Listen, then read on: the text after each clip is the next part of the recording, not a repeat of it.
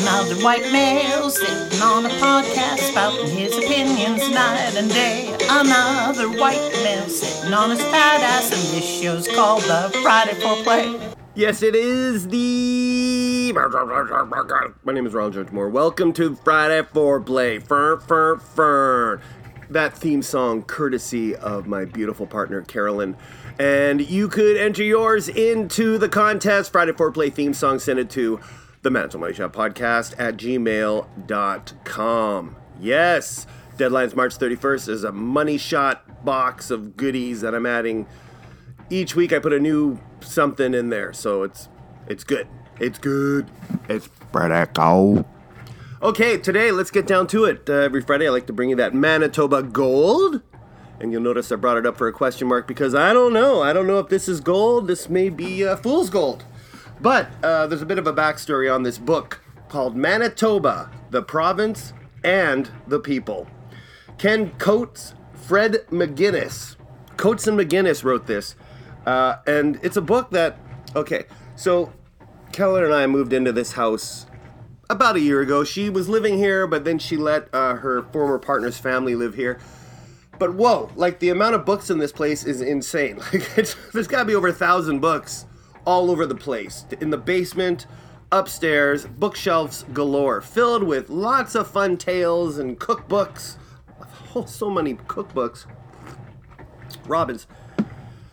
And over the year, we've been, you know, paring them down, getting these books to their rightful owner, or taking them to the thrift shop. So there's just like a lot of shopping bags full of random books, and uh, I just happened to notice that this book was hanging out in a bag to be thrifted, and I was like, "What? Manitoba, the province and the people? That seems like an interesting read because I am a people in the province."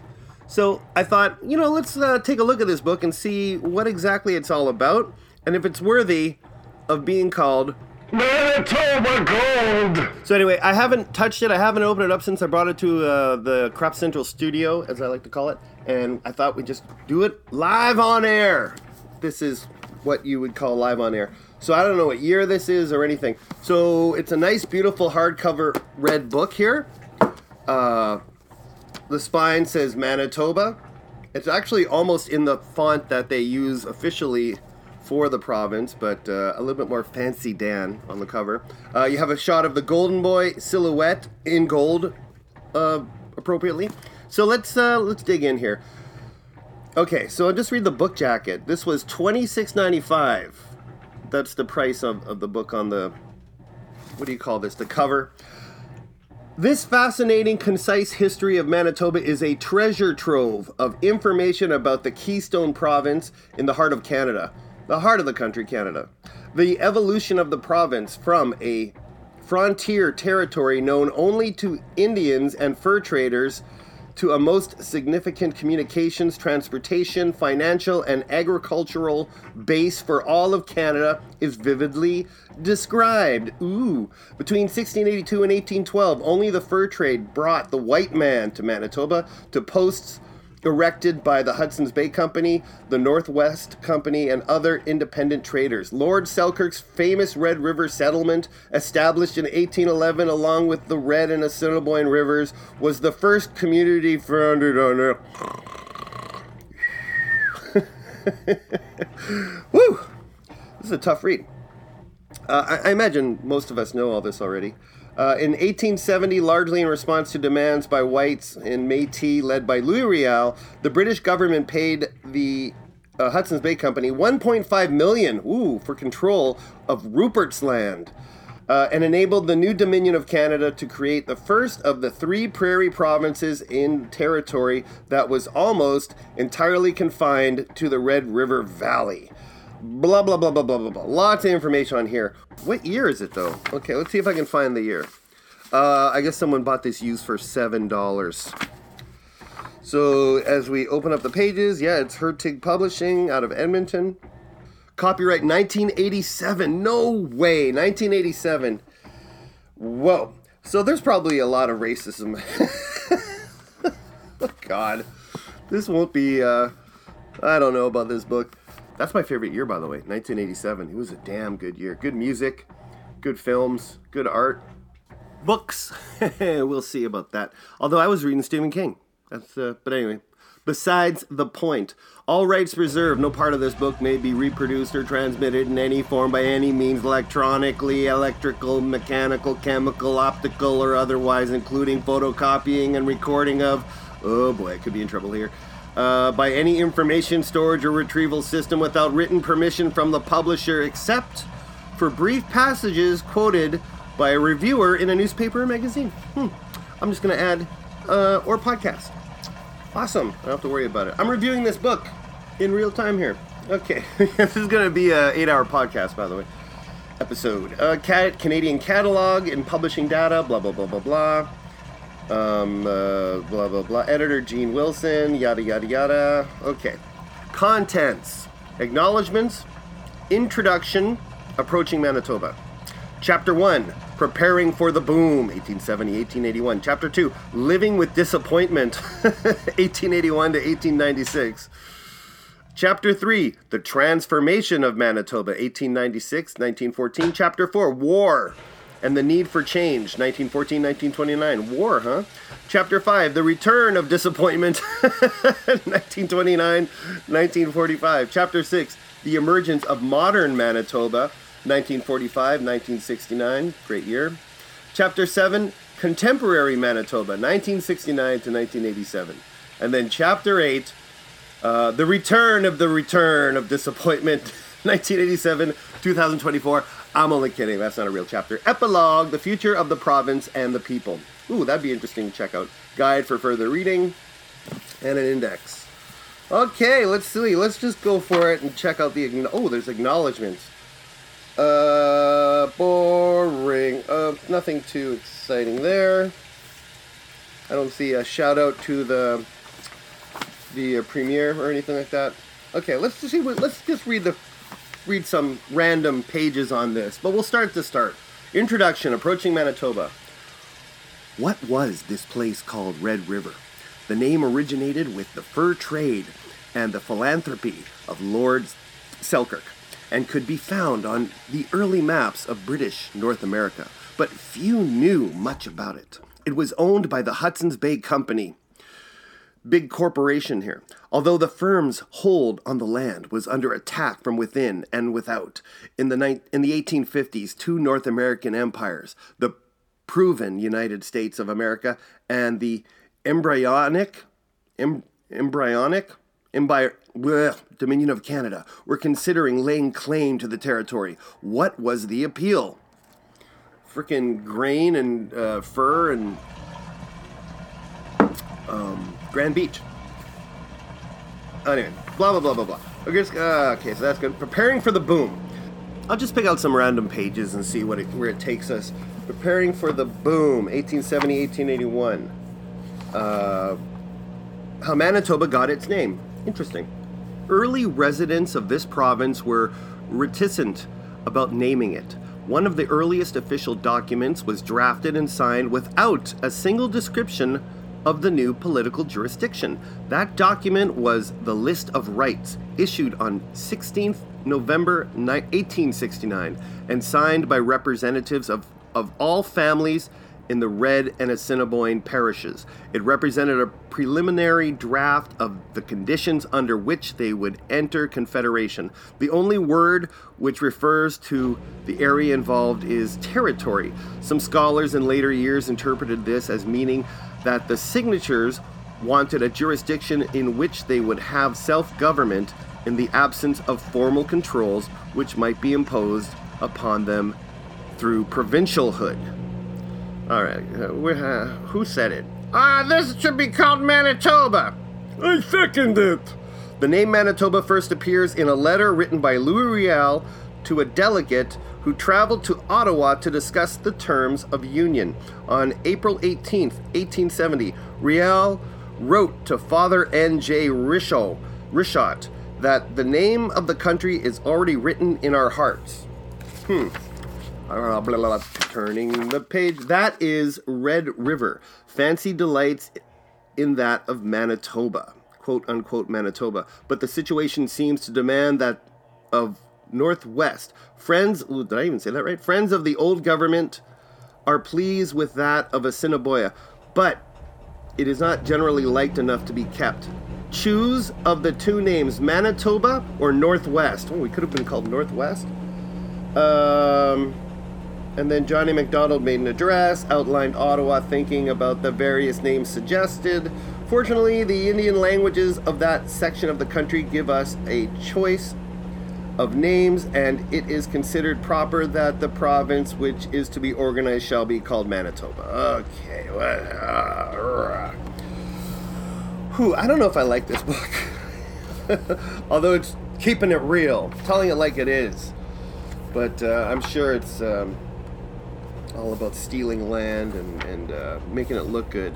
I don't, I don't, no, I'm not crazy about living with disappointment. 1881, 1896. Manitobas who dared to dream that a massive influx of immigr- immigrants would bring prosperity had their faith rewarded, at least temporarily. Extension of the boundary broadened their vision, and construction of the, the Canadian Pacific Railway gave it a practical foundation. Together, these developments spurred a tremendous settlement and speculative boom in the province. The hopes and plans of the previous decade appeared to have become a reality. Dreams of provincial greatness rested on Manitoba's ability to attract the farmers necessary to till the soil and investors to build the town's grain elevators and railways. In 1881 82, the vision of a new Manitoba seemed to have come true. For the next 15 years, the province struggled to prove that the glory of the boom years had not been an illusion. But it was. Sha Uh, what else? Oh, a lot of. Ooh, there's some cool pictures. I got a, a Mennonite barn, Rosser Avenue in Brandon, Virden Street scene from the top of. Ooh, they got some really cool pictures. Oh, the God, the pictures. Oh, Lord. Which is with a picture podcast. You can see like schoolhouses, um, a child's funeral. Oof, that's always hard. Oh, I'm skipping by those. Uh, Let's see what else. Deloraine, Percy. Oh, they got oh the history of all these little towns too. That's pretty sweet.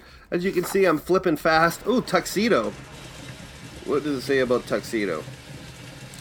Uh, I'm assuming that they're talking about tuxedo, Winnipeg here. In 1925, the Tuxedo Town Planning Scheme was introduced. Of course, it was a scheme, those rich bitches. Sorry. Uh, which specified the style of residence that could be built. Houses were confined to no more than half the area of the lot.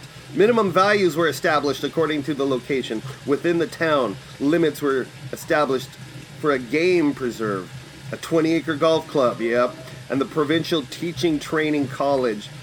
Uh, ever jealous of the town's status, the officials made certain that its reputation as an elite center would always be ensured. Well, they got that right. In 1962, when one family had to apply for welfare, the community responded in material fashion. Two truckloads of supplies were provided, and a job was found for the husband.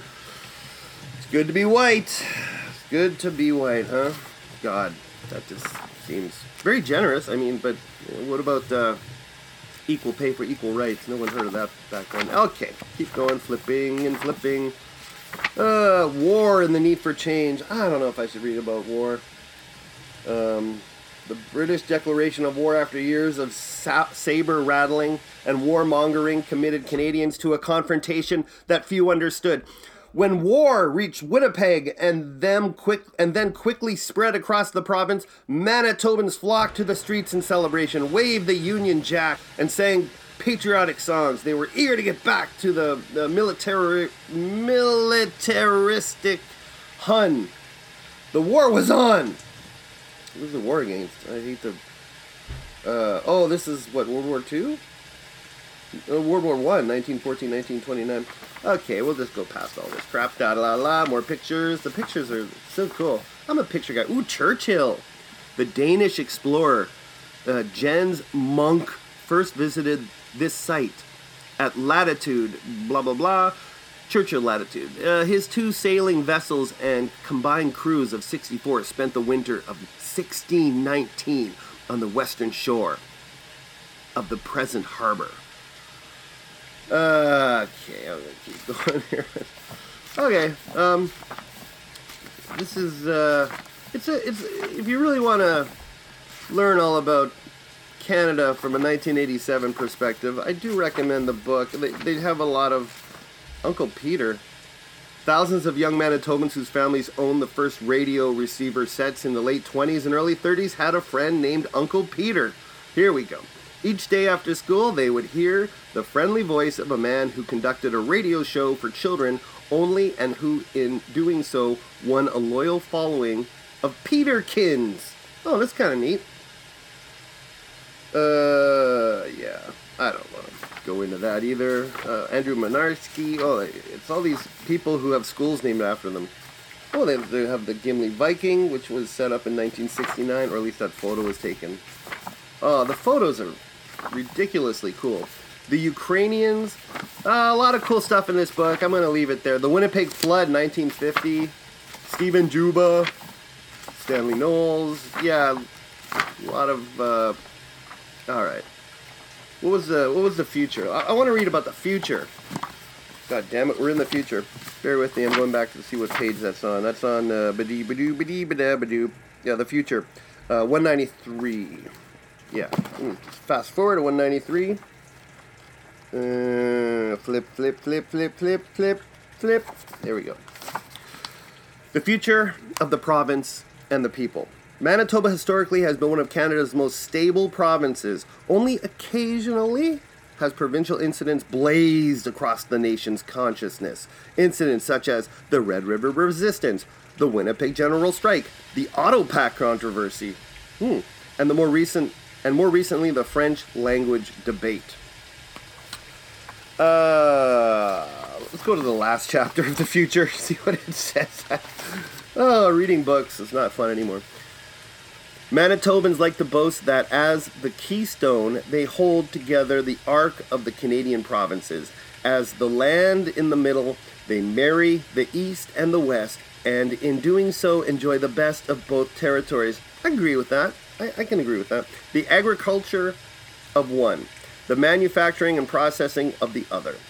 It is a land of pleasant contrasts where a significant, a sophisticated major urban population still practices the neighbor, the neighborliness, the neighborliness, the neighborliness of its frontier past.